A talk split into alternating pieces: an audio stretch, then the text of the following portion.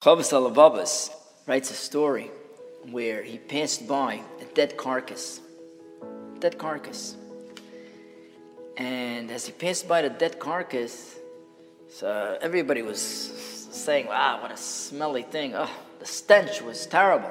And the rabbi said, wow, look at the beautiful teeth that the animal has. He was trying to tell him something. He's trying to tell him that you see this dead carcass. Who's all around it?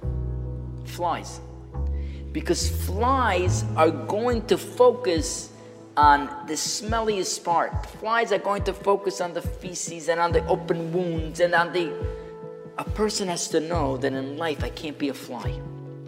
I can't focus on the bad things.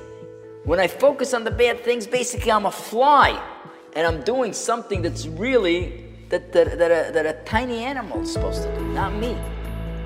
My job as a human being is to focus on the good. And it's a job. It's not easy. It's a job. It means that you erase the bad, that's that's it. As one person said, smart man. Says before I got married, I used both of my eyes. Once I got married, I always shut one. Close one eye. Why? The eye that sees the negative, I closed. That was it. And therefore, a person has to remember, I cannot be a fly if I'm going to look and accentuate on the negativity, on the fly that comes to all the bad odors, to the smelliest parts, to the wounds, to the. I got to be better than that.